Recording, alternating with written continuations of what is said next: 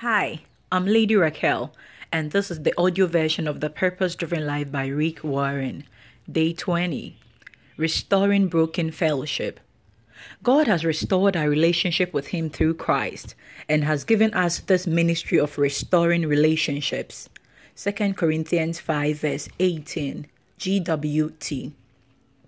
Relationships are always worth restoring.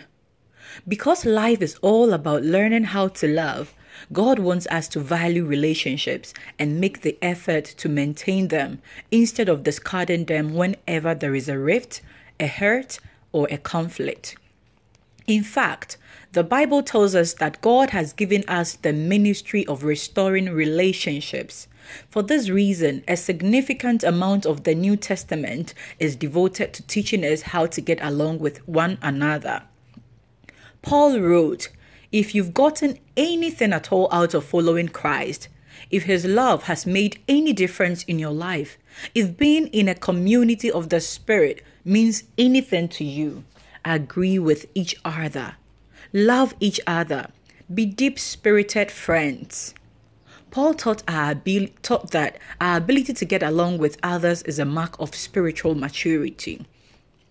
Since Christ wants his family to be known for our love for each other, broken fellowship is a disgraceful testimony to unbelievers. This is why Paul was so embarrassed that the members of the church in Corinth were splitting into warring factions and even taking each other to court. He wrote, Shame on you! Surely there's a, at least one wise person in your fellowship who can settle a dispute between fellow Christians. He was shocked that no one in the church was mature enough to resolve the conflict peaceably.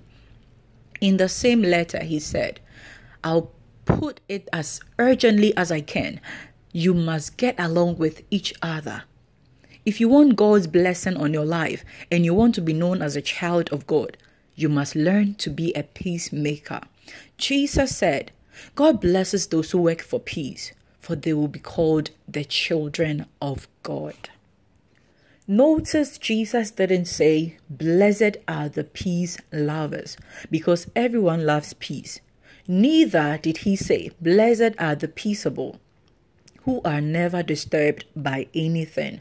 Jesus said, Blessed are those who work for peace, those who actively seek to resolve conflict. Peacemakers are rare because peacemaking is hard work. Because you were formed to be a part of God's family, and the second purpose of your life on earth is to learn how to love and relate to others, peacemaking is one of the most important skills you can develop. Unfortunately, most of us were never taught how to resolve conflict. Peacemaking is not avoiding conflict, running from a problem, pretending it doesn't exist, or being afraid to talk about it. It's actually cowardice. Jesus, the Prince of Peace, was never afraid of conflict. On occasion, he provoked it for the good of everyone. Sometimes we need to avoid conflict, sometimes we need to create it, and sometimes we need to resolve it. That's why we must pray for the Holy Spirit's continual guidance. Peacemaking is also not appeasement, always giving in. Acting like a doormat and allowing others to always run over you is not what Jesus had in mind. He refused to back down on many issues, standing his ground in the face of evil opposition how to restore a relationship. As believers, God has called us to settle our relationships with each other. Here are seven biblical steps to restoring fellowship. Talk to God before talking to the person. Discuss the problem with God. If you will pray about the conflict first instead of gossiping to a friend, you will often discover that either God changes your heart or he changes the other person without your help all your relationships will go smoother if you will just pray more about them. As David did with his Psalms, use prayer to ventilate vertically. Tell God your frustrations. Cry out to Him. He's never surprised or upset by your anger, hurt, insecurity, or any other emotions. So tell Him exactly how you feel. Most conflict is rooted in unmet needs. Some of these needs can only be met by God. When you expect anyone, a friend, spouse, boss, or family member, to meet a need that only God can fulfill, you are setting yourself up for disappointment and bitterness. No one can meet all of your needs except God. The Apostle James noted that many of our conflicts are caused by prayerlessness. What causes fights and quarrels among you? You want something but don't get it. You do not have because you do not ask God. Instead of looking to God, we look to others to make us happy and then get angry when they fail us. God says, Why don't you come to me first? Always take the initiative. It doesn't matter whether you are the offender or the offended. God expects you to make the first move. Don't wait for the other party. Go to them first.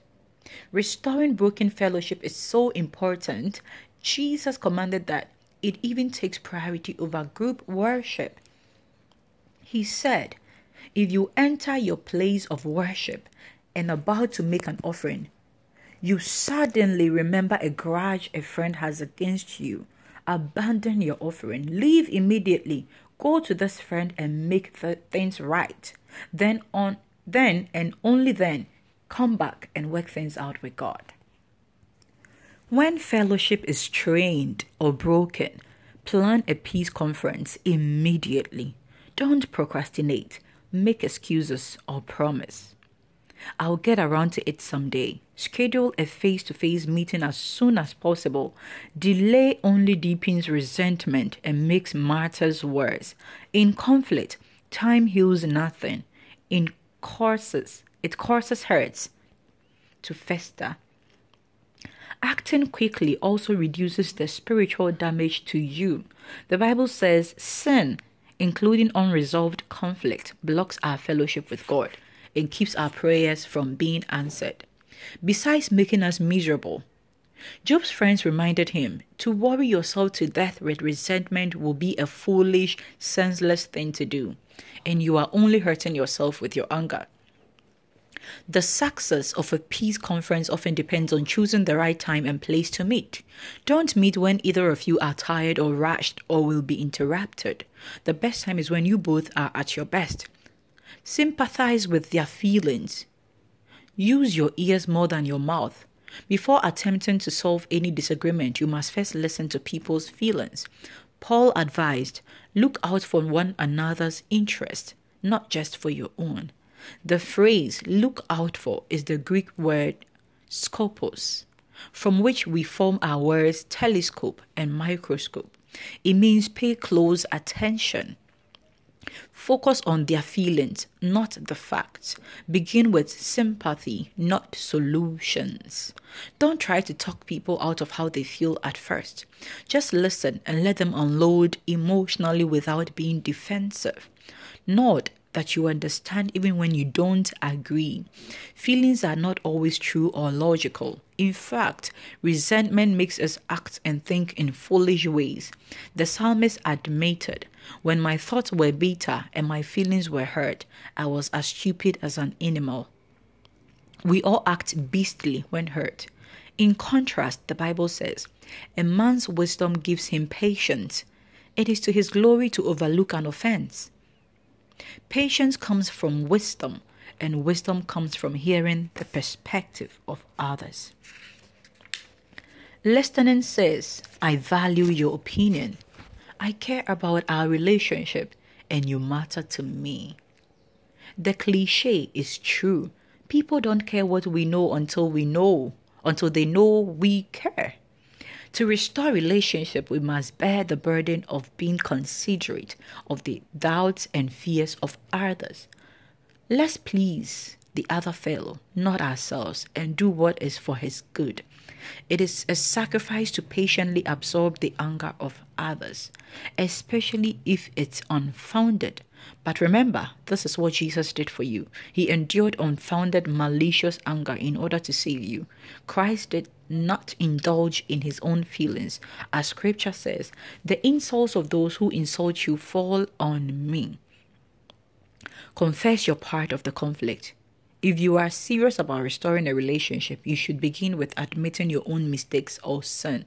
Jesus said it's the way to see things more clearly. First, get rid of the log from your own eye, then perhaps you will see well enough to deal with a speck in your friend's eye. Since we all have blind spots, you may need to ask a third party to help you evaluate your own actions before meeting with the person with whom you have a conflict. Also, ask God to show you how much of the problem is your fault. Ask, Am I the problem? Am I being unrealistic, insensitive, or too sensitive? The Bible says if we claim that we are free of sin, we are only fooling ourselves. Confession is a powerful tool for reconciliation. Often, the way we handle a conflict creates a bigger hurt than the original problem itself. When you begin by humbly admitting your mistakes, it diffuses the other person's anger and disarms their attack because they were probably expecting you to be defensive. Don't make excuses or shift the blame. Just honestly own up to any part you have played in the conflict. Accept responsibility for your mistakes and ask for forgiveness. Attack the problem, not the person. You cannot fix the problem if you are consumed with fixing the blame. You must choose between the two. The Bible says a gentle response diffuses anger, but a sharp tongue kindles a temper fire. You would never get your point across by being cross. So choose your words wisely. A soft answer is always better than a sarcastic one. In resolving conflict, how you say it is as important as what you say. If you say it offensively, it will be received defensively. God tells us a wise, mature person is known for his understanding. The more pleasant his words, the more persuasive he is. Nagging never works. You are never persuasive when you are abrasive. During the Cold War, both sides agreed that some weapons were so destructive they should never be used. Today, chemical and biological weapons are banned, and the stockpiles of nuclear weapons are being reduced and destroyed for the sake of fellowship.